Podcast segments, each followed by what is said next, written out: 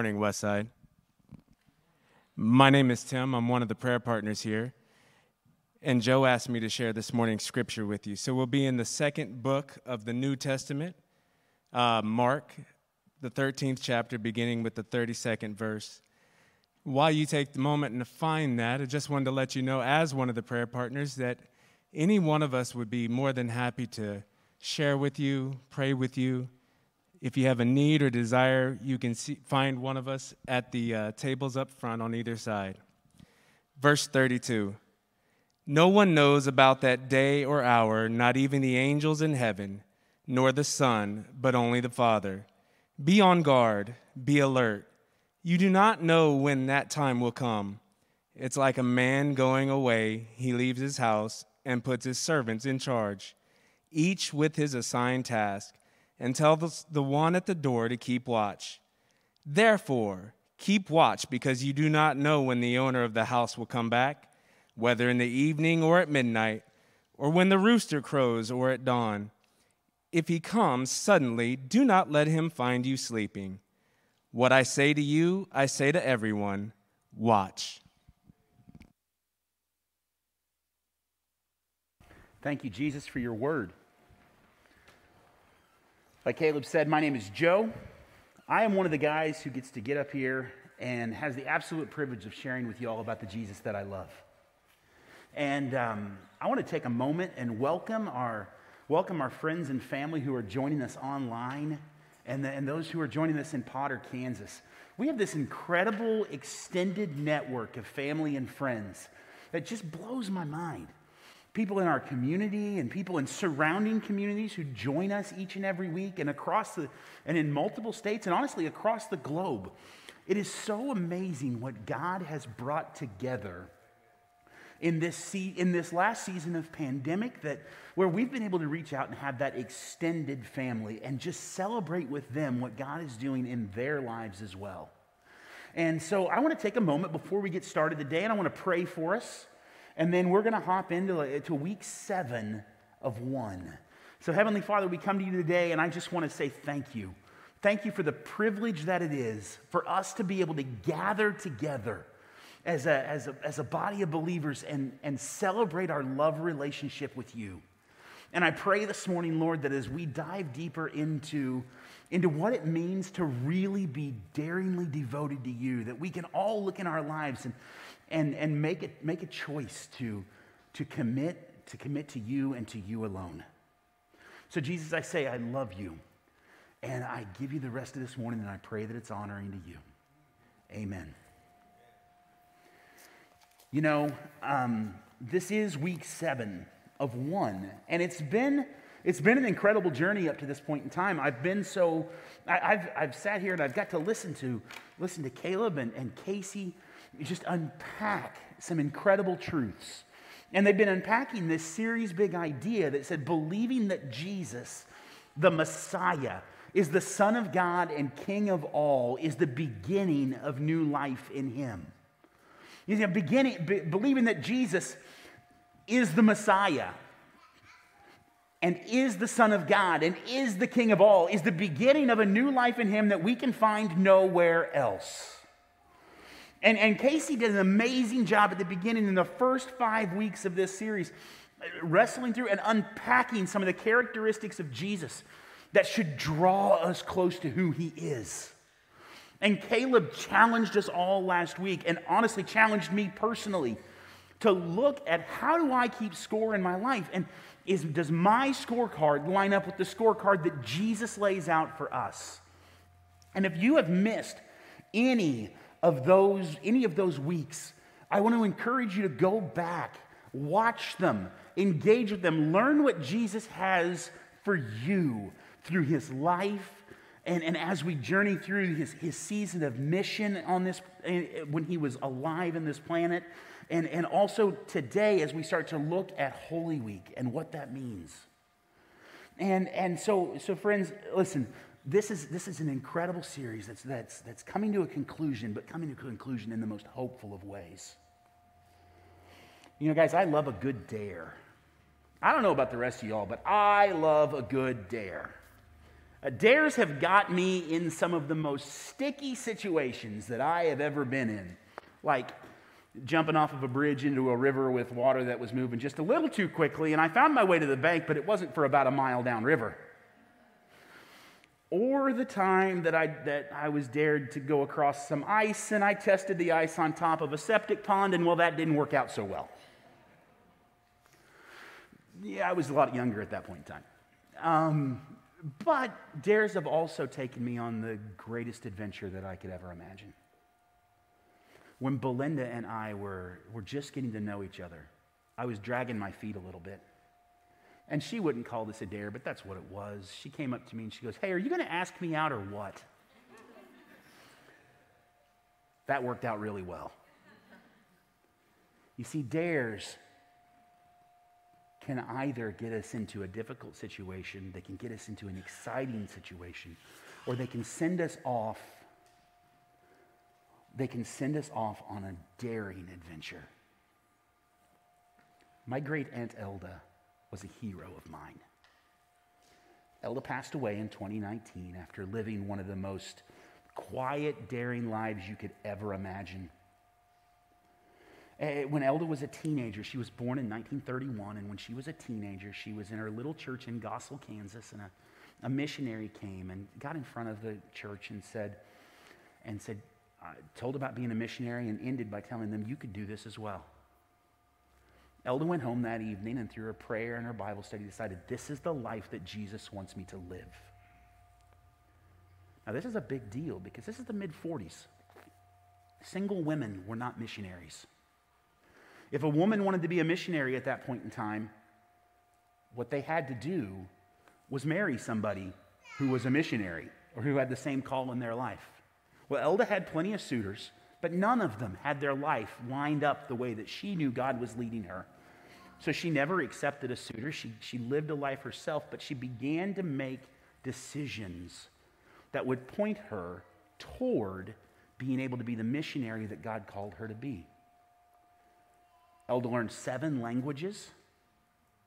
She became the very first woman to graduate from Grace Bible College with a degree in biblical studies. She became a midwife and a nurse. And then she went in front of the mission board that would be sending her as a single woman, as something that had never been done before, and pled her case and said, This is what Jesus has for me to do. Will you support me by the way, I'm going to do it anyway. And they supported her, and she became the very first single female missionary that was sent from the mission board that sent her. So off she went to Africa, and she was in Zaire. And Zaire at that time was a rough place. There were wars going on, rebels, rebels were rising up and taking things over. And during her first time there, she contracted malaria. She was bitten by an asp. She helped birth hundreds of children, but she was also arrested on four separate occasions for smuggling women and children to safety behind the rebel soldiers. She was there for a pretty substantial period of time because God put her there. She came back and she was home for two years and she went on her second missionary trip with the idea, with the plan, with the job of raising money for some kind of a school. Well, Elda went to the only place she knew there was money, and that was with the diamond dealers. These were not good people, these were not safe people. She was assaulted and left for dead on her way to visit them. And she got up and kept going. And she convinced the people who were the diamond dealers to give 10 million zairis for what would become the very first women's nursing college and Bible college in the whole country. My Aunt Elda, my great Aunt Elda, was a bad woman. Not bad like she did bad things like Xena Warrior Princess bad. Okay? My great Aunt Elda was a hero of mine. And she left a daring, she left a, uh, she left a legacy of daring devotion to Jesus and to his call. And we are all dared to do the same. You see, the teaching big idea for today is the dare that Elda responded to and the dare that we see in Mark. See, Jesus dares me to be devoted to him and to watch expectantly for his return. Jesus dares us, dares you and I to choose or to be devoted to him and him alone and to watch expectantly for his return. In the past weeks, we've got to see how Jesus dared different people to be devoted to him. He met Levi at a tax collector's booth and dared him, challenged him to leave that behind and come and follow him. And when Levi did, things changed. Last week, Caleb shared the story about the rich young ruler that Jesus met on the road. And he challenged him to leave that life behind, to, to give away everything that he had and follow Jesus. And his wealth, though, was more important to him than the potential for life in Jesus, and he chose not to. You see, Jesus dared many people to choose between devotion to him or devotion to themselves, and we are dared to do the same. See, in Jesus' times, those dares caused people to respond and not in an apathetic way. Those who had authentically met Jesus primarily had one of two responses devoted love or extreme hatred. These people, they were either devoted to the point that they were willing to sacrifice their own lives in order to spread the good news of Jesus, or they despised him so much that they wanted to take his life. You see, when they encountered Jesus, there wasn't room for a middle ground. And it would be easy for us to sit here today and say that if those are the two options, then we're good. If those are the two options, we're good. I don't hate anybody, let alone Jesus. But you see, there's a problem. And the problem is this, and that there is a third option, and it's extremely dangerous. There is a third option that, that can fool us into thinking we have a love relationship with Jesus when in actuality we have a love relationship with ourselves and the idea of Jesus that we have adopted. Jesus warns us about this in Revelation 3. In Revelation 3, beginning in verse 15, it says, I know your deeds, that you are neither cold nor hot. I wish you were either one or the other. So, because you are lukewarm neither hot nor cold. I am about to spit you out of my mouth.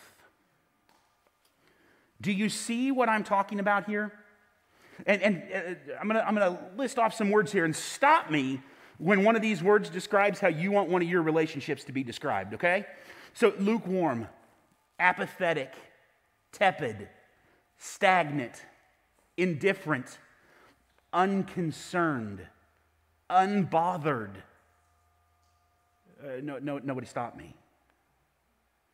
You see, these are not words of how we would want any of our relationships to describe to be described. But if we look closely we may see that those words could be used to describe the single most important relationship we could ever be involved in and that has dire consequences you see, it's dangerous because a lukewarm response to Jesus is the result of an inauthentic relationship with Him.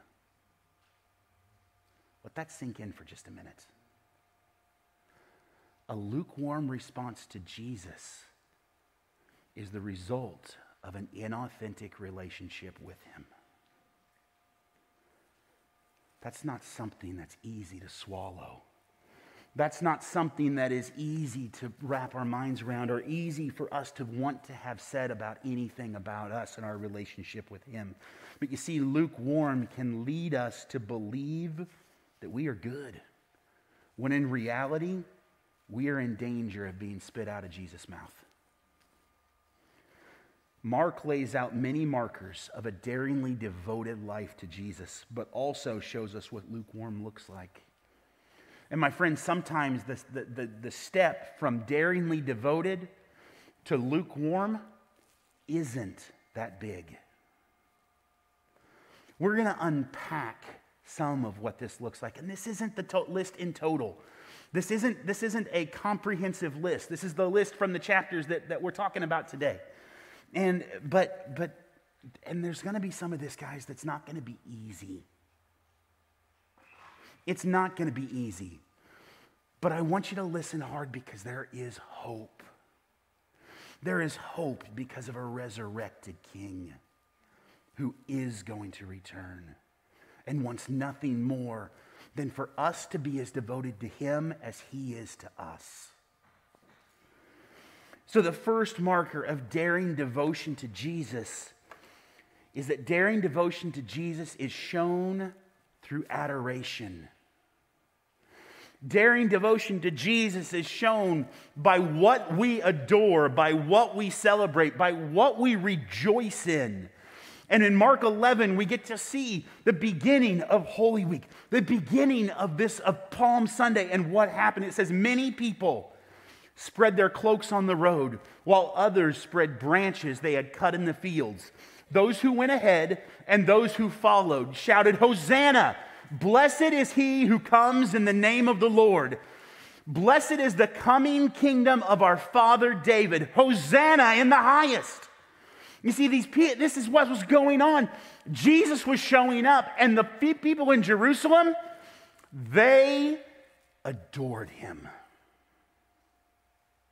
Not because he was some celebrity, even though they would have known some of what he had done. The people in Jerusalem would have heard about him feeding the masses. They would have heard about him about him healing the sick. They would have heard about him raising Lazarus from the dead. But he was far more than that. You see, Jesus was the fulfillment of a prophecy, of a promise, hundreds of years old. And in Zechariah 9 9, we see this prophecy, this promise to the people of Jerusalem, where it says, Rejoice greatly, daughter Zion.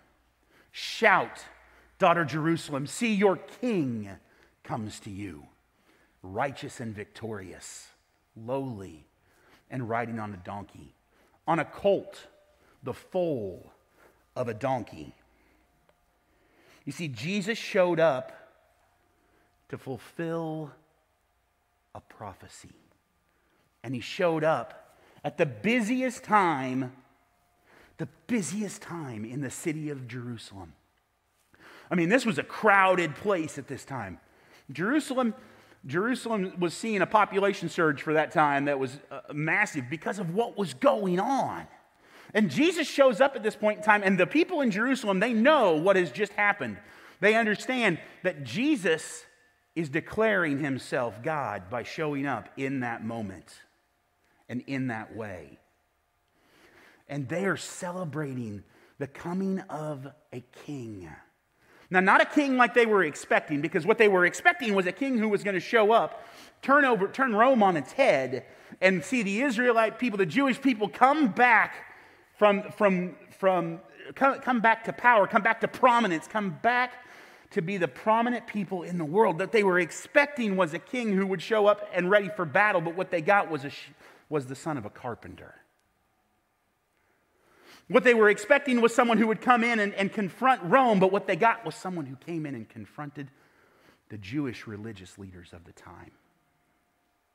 You see, because Jesus didn't stop there. Jesus, Jesus the, the, the, adoration wasn't the end of it because what he did is he came in and then he showed up at the temple. And he walked in and caused a ruckus. He went in and he flipped over tables and he kicked some folks out. Not because, not, not because they were selling things, but because of how they were selling things. They were taking advantage of the Jewish people. They were using the temple for their own gain. They were using the temple to rob the Jewish people. They had moved from it being about a relationship with Jesus to being about religion, which is always about us.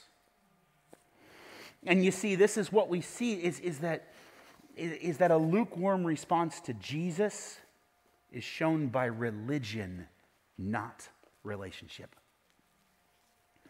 In Mark 11, we get to see this in, in, where Jesus, in 11, verse 17, it says, And as he taught them, he said, Is it not written, My house will be called a house of prayer for all nations? So he's saying, Is it not written that my house is going to be called a house of adoration? Is it not written, But you have made it a den of robbers? You've made this about yourselves. The chief priests and the teachers of the law heard this and began looking for a way to kill him, for they feared him, because the whole crowd was amazed at his teaching. You see, the leaders of the time had made the temple about personal gain rather, about, rather than about pure worship of God. Man made religion is about us. Relationship slams the door on anything but Jesus. You see, the personal gain of self isn't always about money. It is when we, in any way, make faith about us. It's when we take our faith and we wrap it around our ideology. It's when we take our faith and we wrap it around our, our, our nationality or our political leanings. It's when we take our faith and we use our faith and we keep others down to build ourselves up. It's anything that takes Jesus and takes him off the seat that he belongs on and places ourselves there. You see, this is what happens. Daring devotion to Jesus is about adoration. A lukewarm response to Jesus is about adoring myself under the guise of religion. You see, daring devotion to Jesus is also shown by being extravagantly generous. In Mark 12, beginning in verse 41, we get to see this generosity. It said, Jesus sat down opposite the place where the offerings were put and watched the crowd putting their money into the temple treasury. Many rich people threw in large amounts. This, this is not paper money. They're throwing in coins, they're making a scene. This is about, look at me. But a poor widow came and put in two very small copper coins. Another translation says she placed in two very small copper coins, worth only a fraction of a penny. Calling his disciples to him, Jesus said, I tell you the truth. This poor widow has put more into the treasury than all the others. They all gave out of their wealth, but she, out of her poverty, put in everything, all she had to live on. So while daring devotion to Jesus is shown by being extravagantly generous, a lukewarm response to Jesus is shown by withholding from him. It's shown by holding back, withholding things from him. You see, everything we have is ultimately God's. Our money, our possessions, our everything is not really ours at all. And we, but we have a choice with what we will do with it. We will have a choice with what we will do with what we have been blessed with. We can be extravagantly generous, or we can hold things for ourselves, and the choice is ours. The poor widow gave all that she had. And my friends, being a widow at this time was not a desired position in society. Widows couldn't hold property, they couldn't hold a job. They were basically only going to make it if they had an adult son who could take care of them or if they had a father who was still alive. So when Jesus said she gave everything, he probably wasn't just talking about everything for that day, he was probably talking about everything in total. You see, Jesus, see this, this woman, she gave out of humility and faith. And the rich made a big deal out of what they were doing when it didn't really cost them anything. It drew attention and said, Look at me. It was a gift that allowed them to, even after the gift, to retain their wealthy status. It wasn't a true sacrifice, and it wasn't done with humility and faith. And when we aren't willing to be humble and faithful in our generosity, we are, hold, we are withholding from Jesus something that is already his. The last marker that we're going to talk about today of daring devotion is this is that daring devotion to Jesus gives up everything for him. Daring devotion to Jesus gives up everything for him. Mark 14, beginning in verse 3, says, While he was in Bethany, reclining at a table in the home of a man known as Simon the leper, a woman came with an alabaster jar of very expensive perfume made of pure nard. She broke the jar and poured the perfume on his head. Some of those present were saying indignantly to each other, Why, wait, why this waste of perfume? It could have been sold for more than a year's wages and the money given to the poor. And they rebuked her harshly. Leave her alone, said Jesus. Why are you bothering her? She has done a beautiful thing to me. The poor you will always have with you, and you can help them anytime you want, but you will not always have me.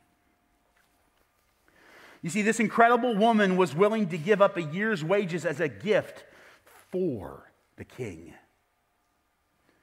She was willing to give up something of great value and be rebuked harshly for her king, her Messiah, the Son of God. Jesus. And we are called to live in the same way. We are called to live in such a sacrificial way that we will give up everything for our King. It is a life that says that there is nothing more valuable than one moment with Jesus. It is a life that says there is nothing not worth sacrificing for our King. Not my status, not my wealth, not my home, not my family, or my life. Nothing is too valuable. And when we are willing to give up everything for Him, we step deeper into the life that only He can offer. You see, a daringly devoted life is marked by being willing to give up everything for Him. But a lukewarm response to Jesus refuses to see that life in Jesus is worth everything. A lukewarm response to Jesus refuses to see that life in Jesus is the single most valuable thing in the universe. There is nothing that even remotely measures up. A lukewarm response to Jesus refuses to see that life in Him is worth everything. Mark 14, beginning in verse 10, says Then Judas Iscariot, one of the twelve. Guys, there's weight to those seven words because of who Judas was. He was one of the twelve, he walked with Jesus. He was there for the miracles. He got to spend time on mission with the people who were on mission with Jesus. He was one of the ones who walked closest to Jesus. Then, so we read this, and I want you to understand the gravity of what's happening here. It said, Then Judas Iscariot, one of the twelve, went to the chief priests to betray Jesus to them. They were delighted to hear this and promised to give him money. So he watched for an opportunity to hand him over. Judas walked with Jesus, saw what he did, and still chose betrayal.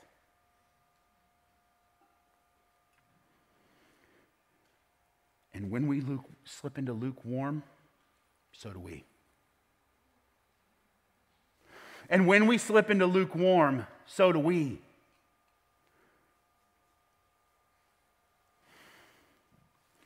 We slip from relationship into self gain driven relationship, into self gain driven religion.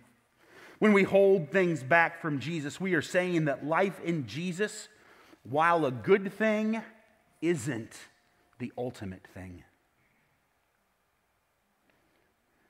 when we refuse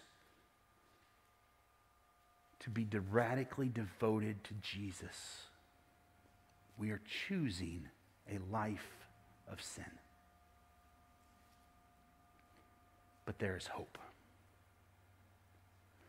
Because we have a choice to make that determines everything. There is a king, there is a Messiah. There is a Savior who is waiting and knocking on the doors of our hearts and offers a new life, a life abundant, a life that is beyond all measure. And we get to see this in Revelation chapter 3, verse 20. It says, Here I am, I stand at the door and knock. If anyone hears my voice and opens the door, I will come in and eat with him and he with me. My friends, that is our hope. Is that Jesus is not standing off to the side waiting for us to fail. He's standing at the door of our heart, radically devoted to us, pleading with us to open the door so that He can come in and we can have new life in Him, not just now, but forevermore. Because it goes on to say, To him who overcomes, I will give the right to sit with me on my throne, just as I overcame and sat down with my Father on his. The choice is ours. And to the ones who choose him by repenting, that is, turning our back on sin and turning directly towards the only source of true and lasting life. There is a second part to this dare. Jesus dares those who choose him to watch expectantly for his return. You know, I shared with you earlier about my Aunt Elda. And I'm going to tell you, she really was and is one of my heroes. Elda came home from her final missionary journey in Africa in 1992. But her missionary work did not end. She lived a life of poverty, of generosity, and of sacrifice. Her mission field became her, became her great, the, the grandchildren in our family and the great grandchildren in our family. And she would sit and often, with tears in her eyes, tell us of Africa, but wrap it always in the only reason I'm here is because Jesus loved me so and I can't wait for him to come back. You see, Elda waited expectantly for Jesus to return. And the truth of the matter is, is Jesus was her one and only, and he is going to return. He is going to return. And when he does, will he find us having a li- lived a life that is radically devoted to him and him alone? Or will he find us living a lukewarm life that is devoted to us? Even if on the surface it appears otherwise. Earlier, Tim read the passage of Scripture, and we're going to end the same way we began with a dare from our King.